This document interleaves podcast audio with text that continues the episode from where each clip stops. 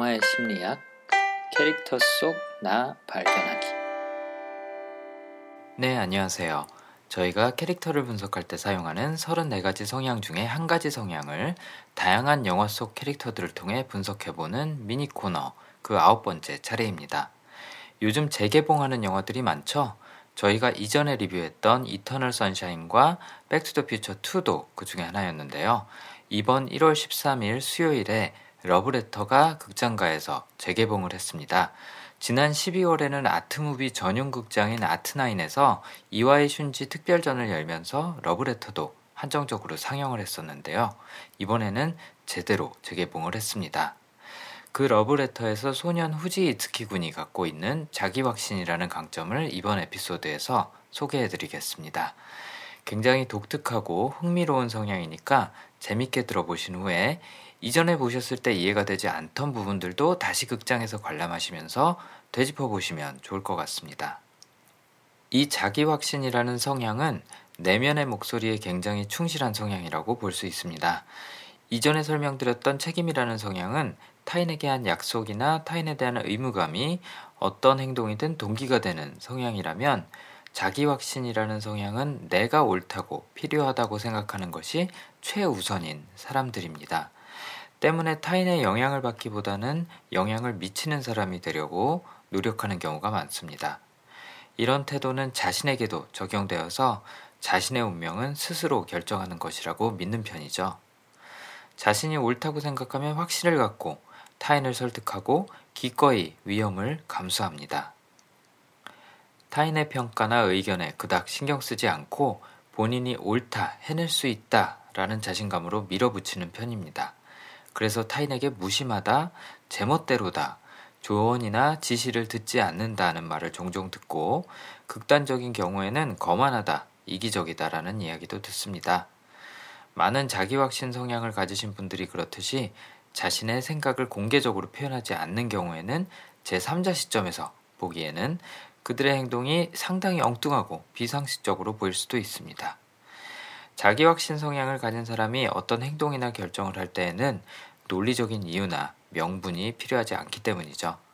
오직 자신의 직감, 즉, 하고 싶다, 해야겠다, 해야 한다 라는 생각이 들면 그걸로 충분합니다. 영화 러브레터에서도 후지 이츠키군은 철저하게 제멋에 살다간 괴짜입니다.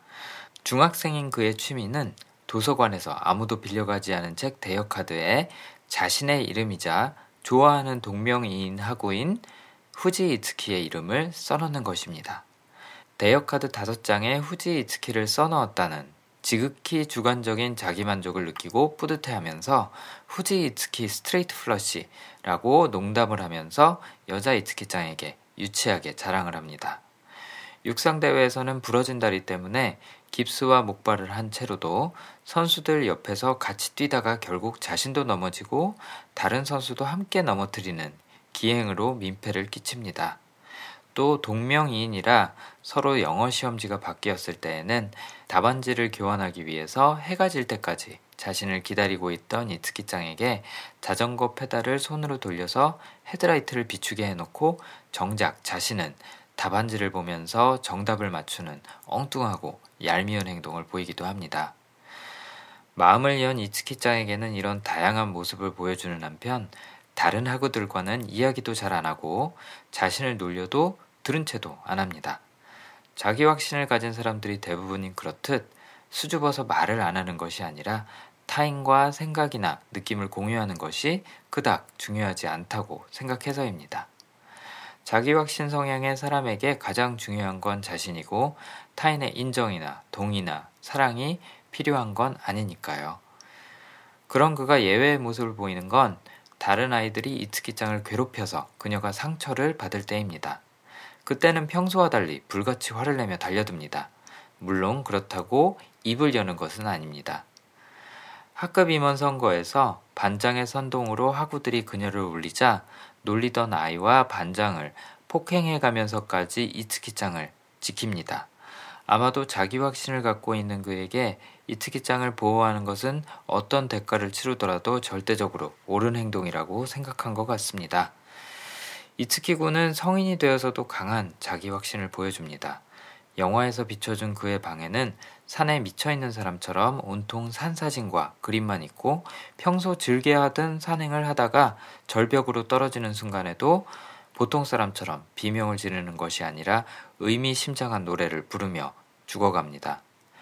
성인이 되어 만난 연인 히로코는 이츠키짱의 겉모습만 닮았지 그가 진심으로 사랑하는 사람은 아닌 것 같습니다. 이츠키군은 청혼 반지를 들고 다니면서도 중학 시절 첫사랑인 이츠키짱에 대한 그리움과 또 고집스럽고 개팍한 자신의 성격 탓에 마치 인생의 전부인 듯 자신만 바라보며 따라오는 히로코에게 쉽사리 청혼하지 못하고 결국은 그녀가 자신의 입으로 직접 청혼하게 만듭니다. 여자가 먼저 청혼할 정도의 의지가 아니라면 아마도 고집불통이고 일방통행인 자신과 오래 버티지 못할 거라고 생각한 것이 아니었나 하고 지난 러브레터 에피소드에서도 분석해 봤었습니다. 참고로 많은 분량을 차지하지는 않지만 홍상수 감독의 영화 지금은 맞고 그때는 틀리다에서 주인공 함춘수도 자기 확신 성향의 특징을 잘 보여줍니다. 자신의 판단에 대해서는 무한한 신뢰를 보내고 이는 예술에 대한 그의 철학에서도 여실히 드러납니다. 김민희가 연기한 희정 캐릭터의 그림을 보면서 정말 순수하게 자기 감각과 지각에만 의존해서 가야 되는 길이다. 라고 호평을 하죠. 이는 그가 자신의 영화 철학을 설명할 때 여러 번 반복하는 모토이기도 합니다. 시인과 농부 주점에서 김민희에게 했던 칭찬을 반복하다가 자신의 팬인 여작가에게 감독님, 늘 하시는 말씀인데요? 라고 지적을 당하기도 하고 마지막 장면에서는 고아성이 연기한 수원영화제 스텝 연보라에게 같은 말로 영화에 대한 조언을 해주기도 합니다. 이처럼 자기 확신 성향이 강한 사람들은 자신이 옳다고 생각하는 것을 주변 사람들에게 설득하려고 반복해서 이야기해주는 경우가 종종 있습니다.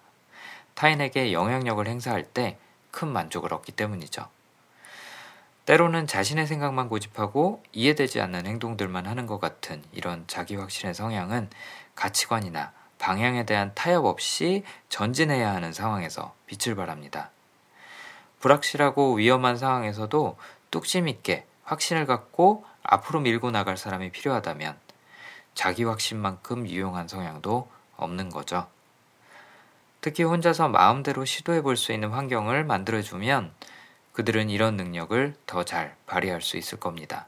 그래서 함춘수라는 캐릭터로 대변되는 홍상수 감독은 자신만의 영화사를 차려서 본인이 원하는 대로 자신만의 철학을 담은 독특한 그만의 세계를 구축하면서 멋진 영화를 계속 만들어낼 수 있었고 러브레터의 이츠키구는 그의 독특한 세계관과 카리스마 덕분에 죽은 지 몇 년이 지나도 그를 추모하고 동경하고 기억하는 친구들과 연인을 주변에 둘 수 있지 않았나 하고 생각해 봅니다.